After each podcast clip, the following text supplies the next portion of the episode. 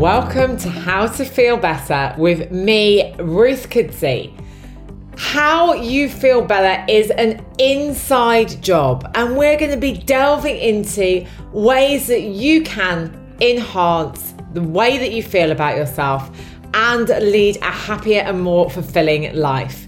I'm Ruth Kudzi, a master certified coach, best selling author, and coach trainer, and I'm delighted to have you here.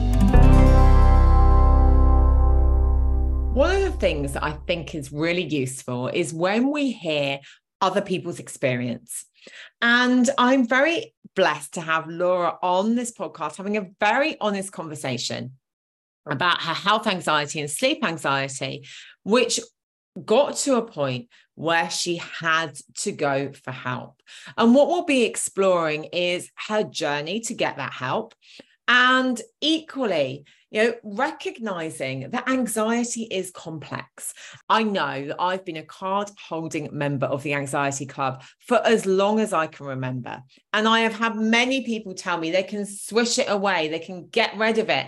And actually, that anxiety is always part of me but it's about how I work with it. And I'm really excited to share this interview with Laura because we both understand that it is about the way that you confront and work through and process your relationship to things that can make a difference.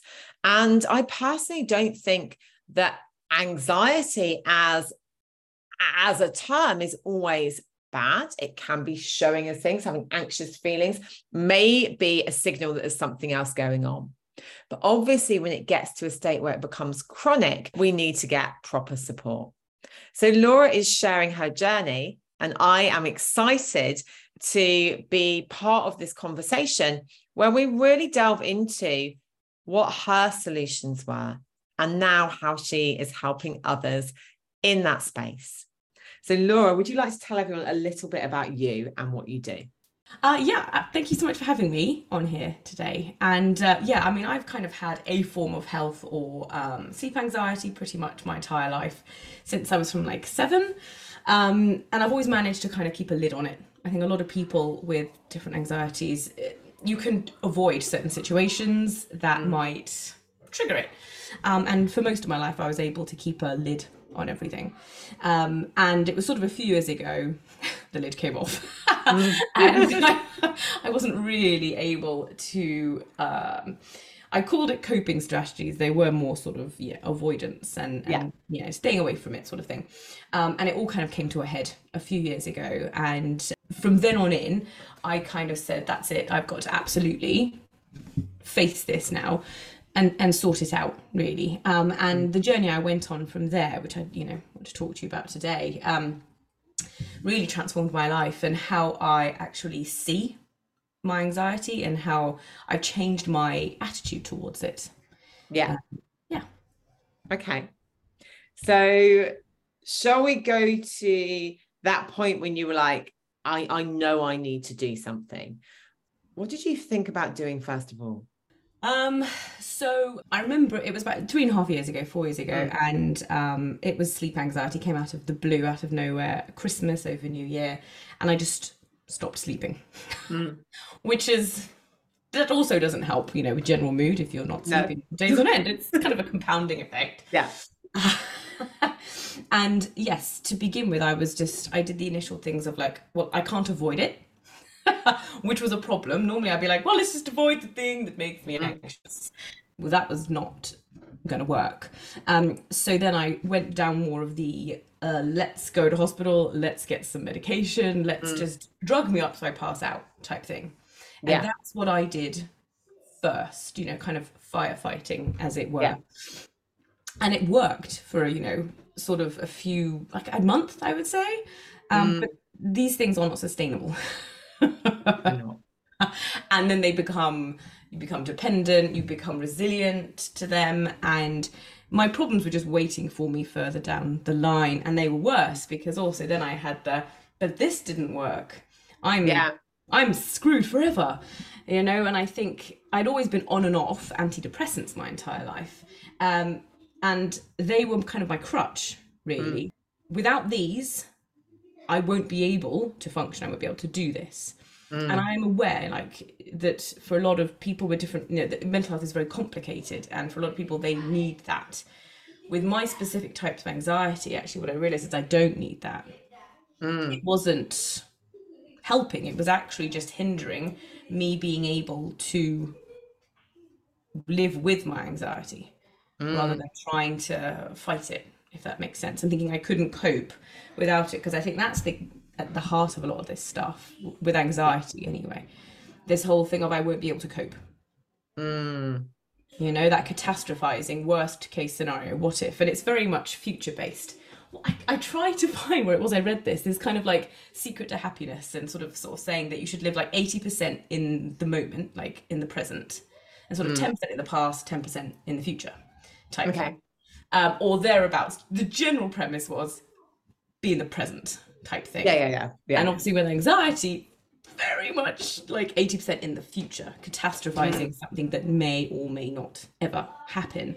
Mm. And I think where the anxiety for my entire life had ruled me was that I was like, I will not be able to cope if I lose it, basically. Yeah. I won't be able to cope with the thing I'm scared of, and I won't be able to cope with the fear of the fear, if that sort mm. Makes sense. And so those the medication I was on, it kind of fueled that.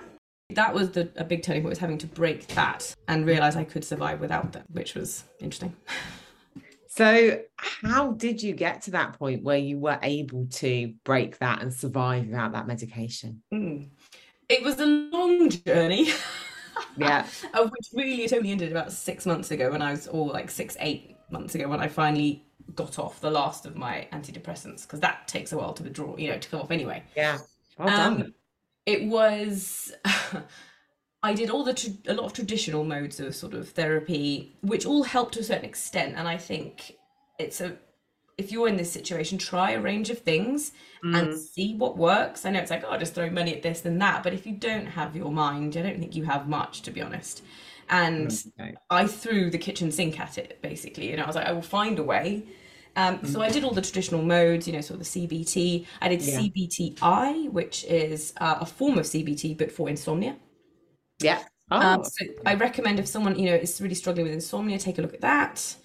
Um, and that was a bit more specific, you know, than sort of mm. generalized anxiety. Um, and they helped quite a bit. Um, but one of the big turning points actually was um, I I was I kept having I still kept having a lot of this I won't be able to cope catastrophizing thoughts because a lot of the therapies I was doing relied on me still being afraid of it yeah still very much on a yeah you need to get this sorted type thing. yeah I was like oh I do don't I and so it kind of fueled that um and then I was Google, you know, when you get really desperate, it's the Google search. And yeah. I was like, right, help with, you know, sleep anxiety, insomnia, sleep anxiety. And I think it was like the 10th hit down. There was this guy who was an ex footballer and he he'd had it and he look he said look this is this is the system i use it's really easy and it actually works and i looked at all his reviews and everyone was like yeah actually one session jobs are good i tried hypnotherapy i tried other things mm. you know relaxation all this sort of stuff and it all had limited effect yeah i wasn't getting to the root of any of this stuff because i didn't have a trauma I just mm. needed to work on my thoughts. Like it was that yeah. OCD element of just thinking. So I spoke mm. to this guy, and then I realized, oh, the stuff he's talking about, um, it's it's also talked about in um, Mindset. You know, Carol Dweck. Yeah, yeah, yeah. At yeah. the end of the book, her steps talking about you know growth mindset. I was like, it's there again. Um, it was so interesting. Um, and then there's another book called Dare. I can't mm. remember the author. It's behind me, but again, another sort of seminal piece. Could go we'll find it and put it in the show notes. Perfect. So okay. Highly, highly recommend these um, because it took a completely different approach to how mm. I thought about anxiety, fear, really fear.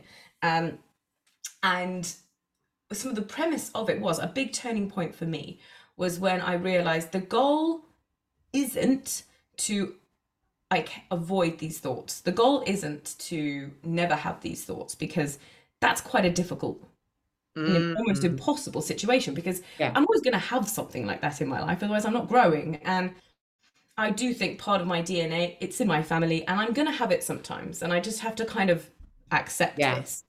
Um, you know, it's about the acceptance of rather than the Mm. avoidance of Yeah. fearful thoughts.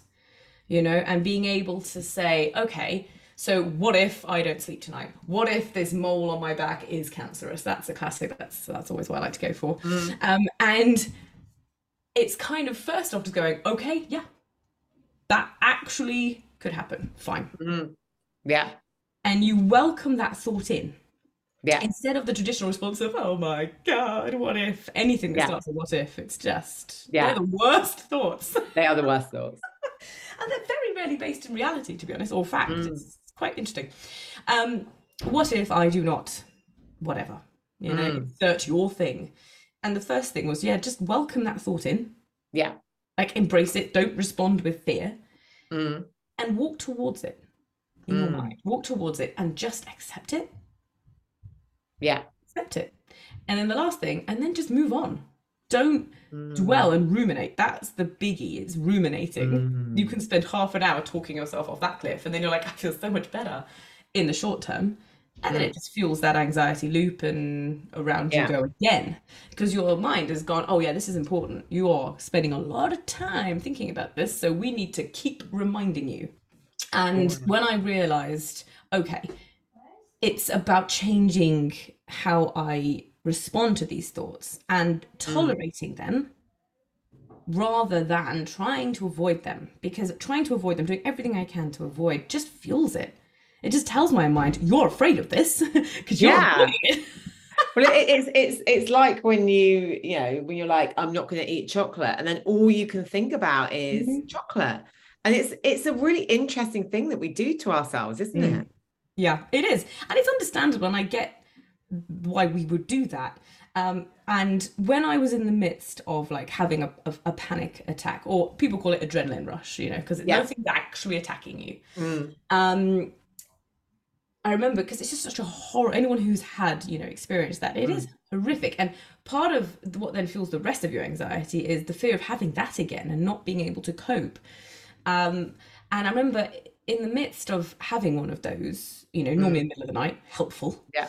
Um, really conducive to sleep. I find that is Ruth really good. Yeah, really conducive, definitely. You're going to sleep really well. recommend You're feeling like that, and then wake up rested as well. yes. exactly. Oh my goodness.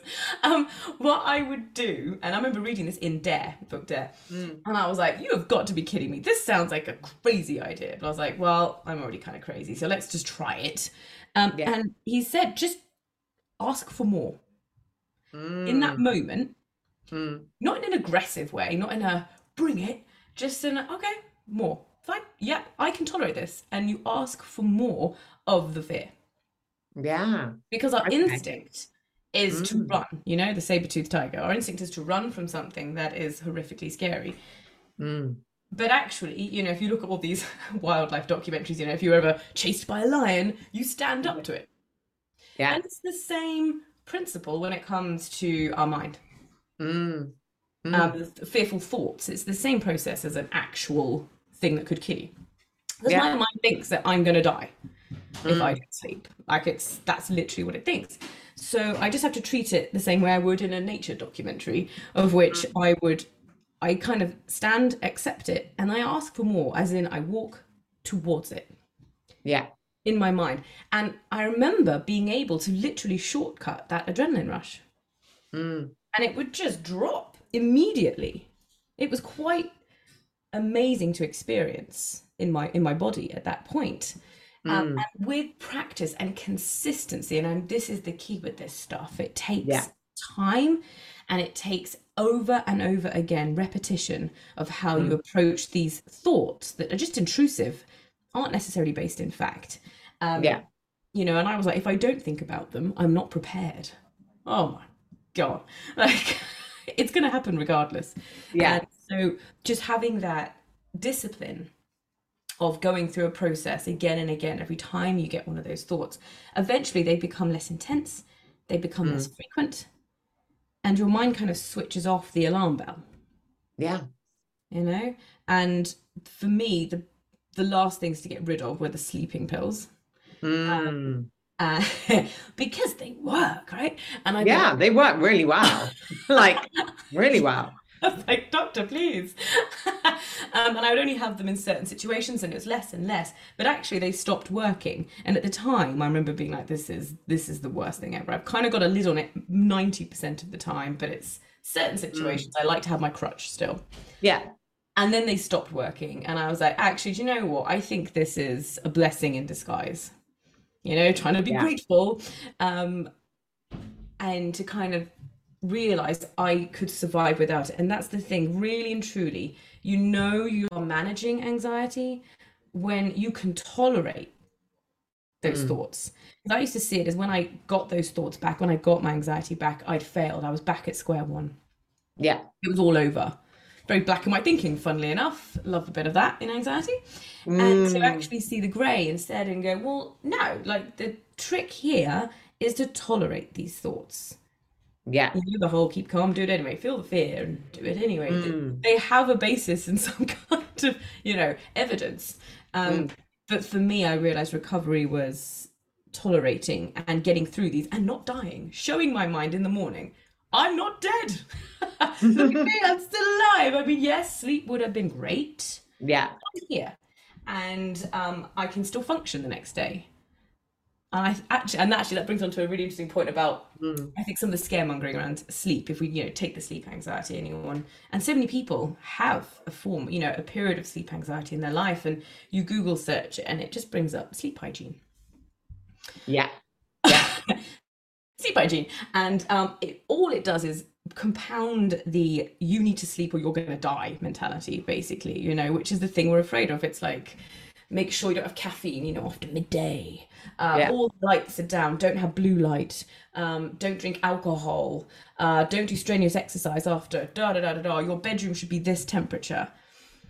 Because otherwise, these are the doubt. This is what will happen to your health if you don't sleep. Mm. Like it's not a choice.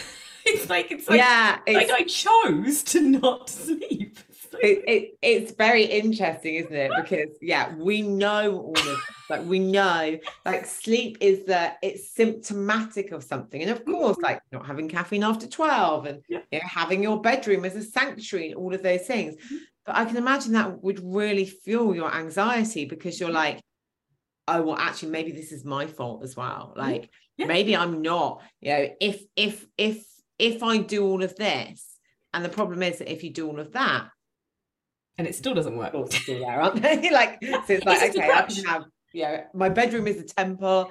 I never look at blue light. I don't drink caffeine. Mhm.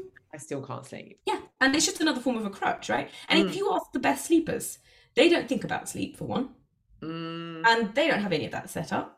Yeah. Some of the best people I know have a cup of coffee at eight at night. You know, it's it's not actually true. Well, I mean, I always think with that, Italians just wouldn't, you know, how, Yeah. how do Italians sleep? Like, okay. And I know, and I know there might be people going here, well, caffeine in, you know, it's not good. But I'm like, for every Italian person I know, and obviously it might be a stereotype, drinks coffee in the evening. Mm. and none of them have got problems with sleep. So maybe there's something else going on here as well. Yeah, Exactly. And we know that caffeine actually can fuel our anxious thoughts. Mhm. Yes. You know, may, maybe if we're susceptible to anxious thoughts, then having caffeine Mm.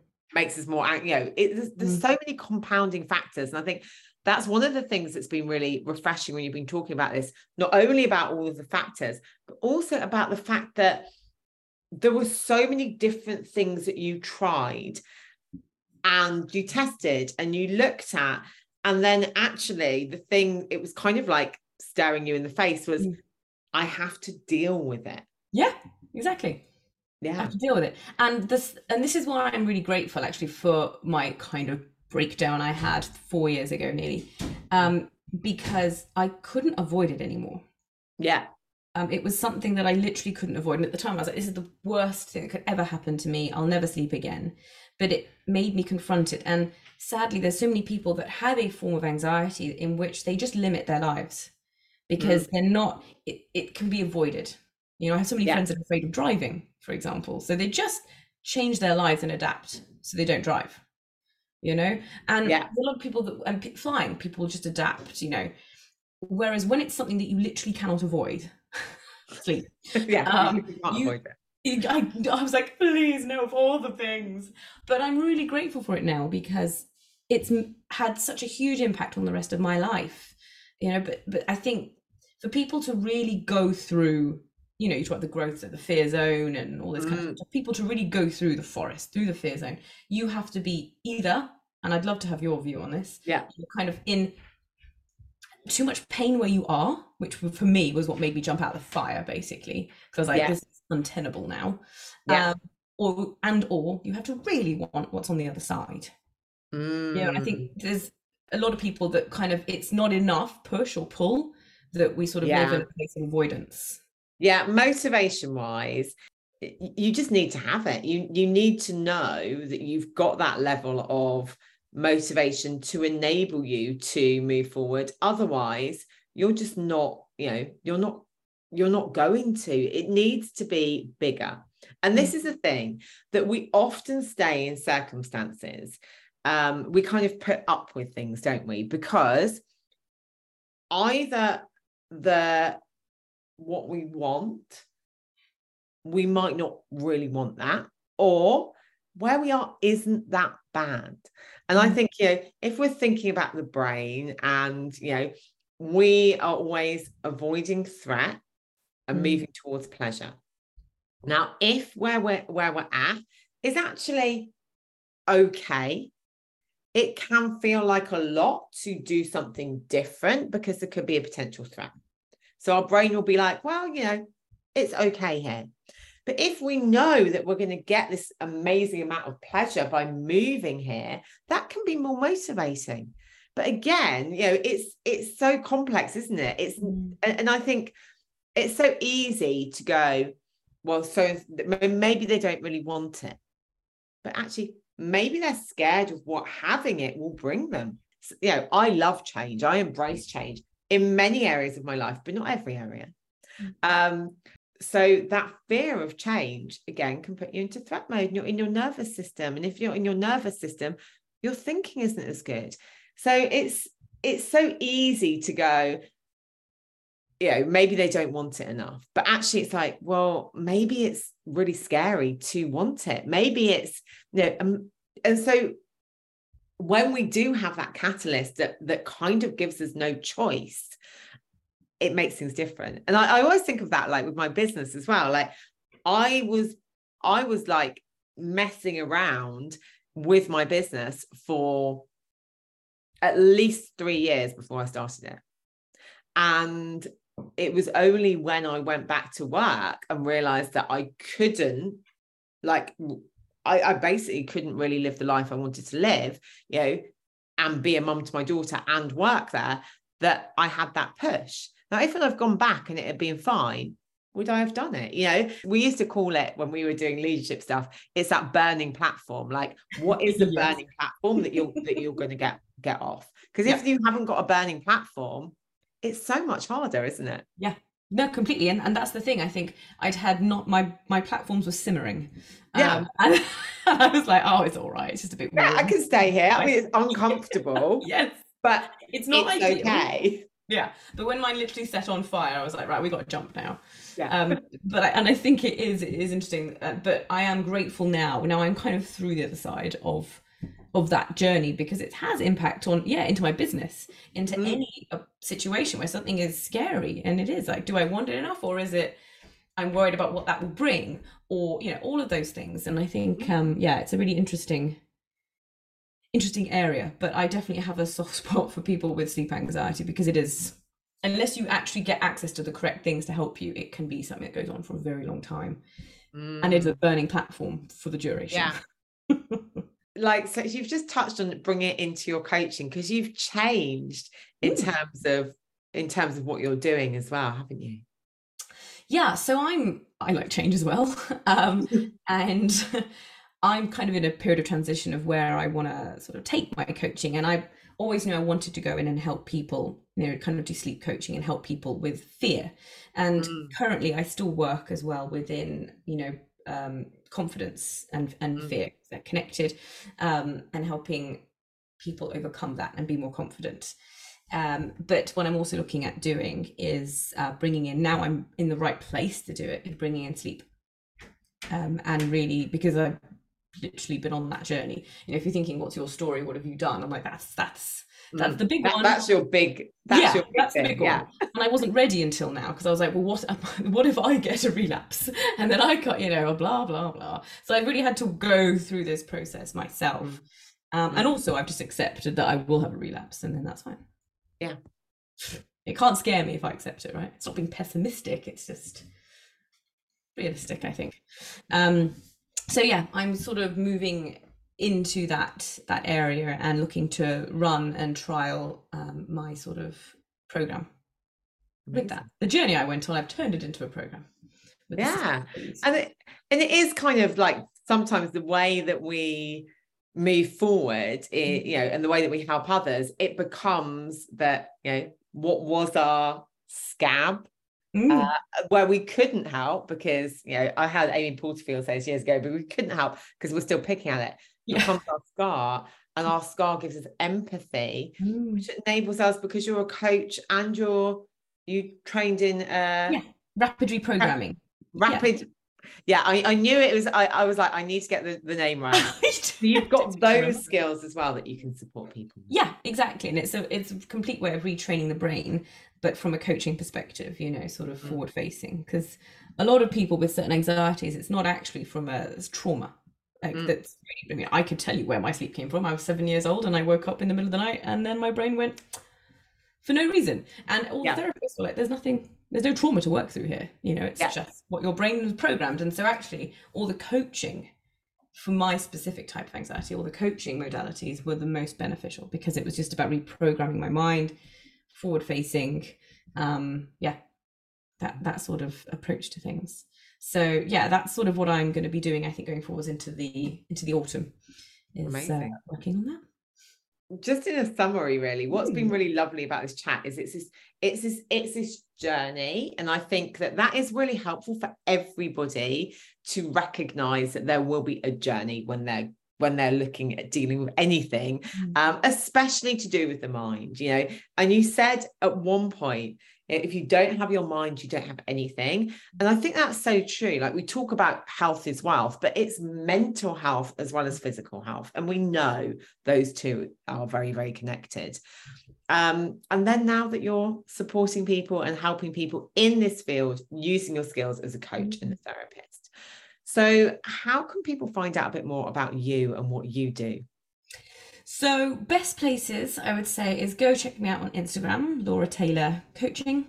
Um, and if you are you want to have a chat with me about um, your in, in, specifically in this instance kind of sleep anxiety. Mm. Um, if you want to kind of ask me some questions about that process, then drop me an email. We put obviously put it in the show notes, but info at laurataylorcoaching.co.uk. Um, and uh, we can have a chat you know no strings attached but just to kind of see if i can help you what questions you have um, about sort of working together. That's Amazing. sort of where i'm at with that sleep journey at the moment. Thank you so much laura. My pleasure. Thank you for having me. I'm sure like me you can probably resonate with laura. We know how important sleep is for our mental well-being and our physical well-being. And having sleep and anxiety must really be a challenging place to be because we know how important sleep is. And, you know, sometimes all of the messages that we get from a well-being perspective cannot be useful. And this is really one of the things that I would take away from this that it is about your experience and it is about you looking at what does and doesn't work for you. We know, for example, CBT can be highly effective for lots of people. We also know if you're neurodivergent, it may not be as useful at all. So, when you're thinking about where you are in terms of your well being, remember that there is an element of personalization.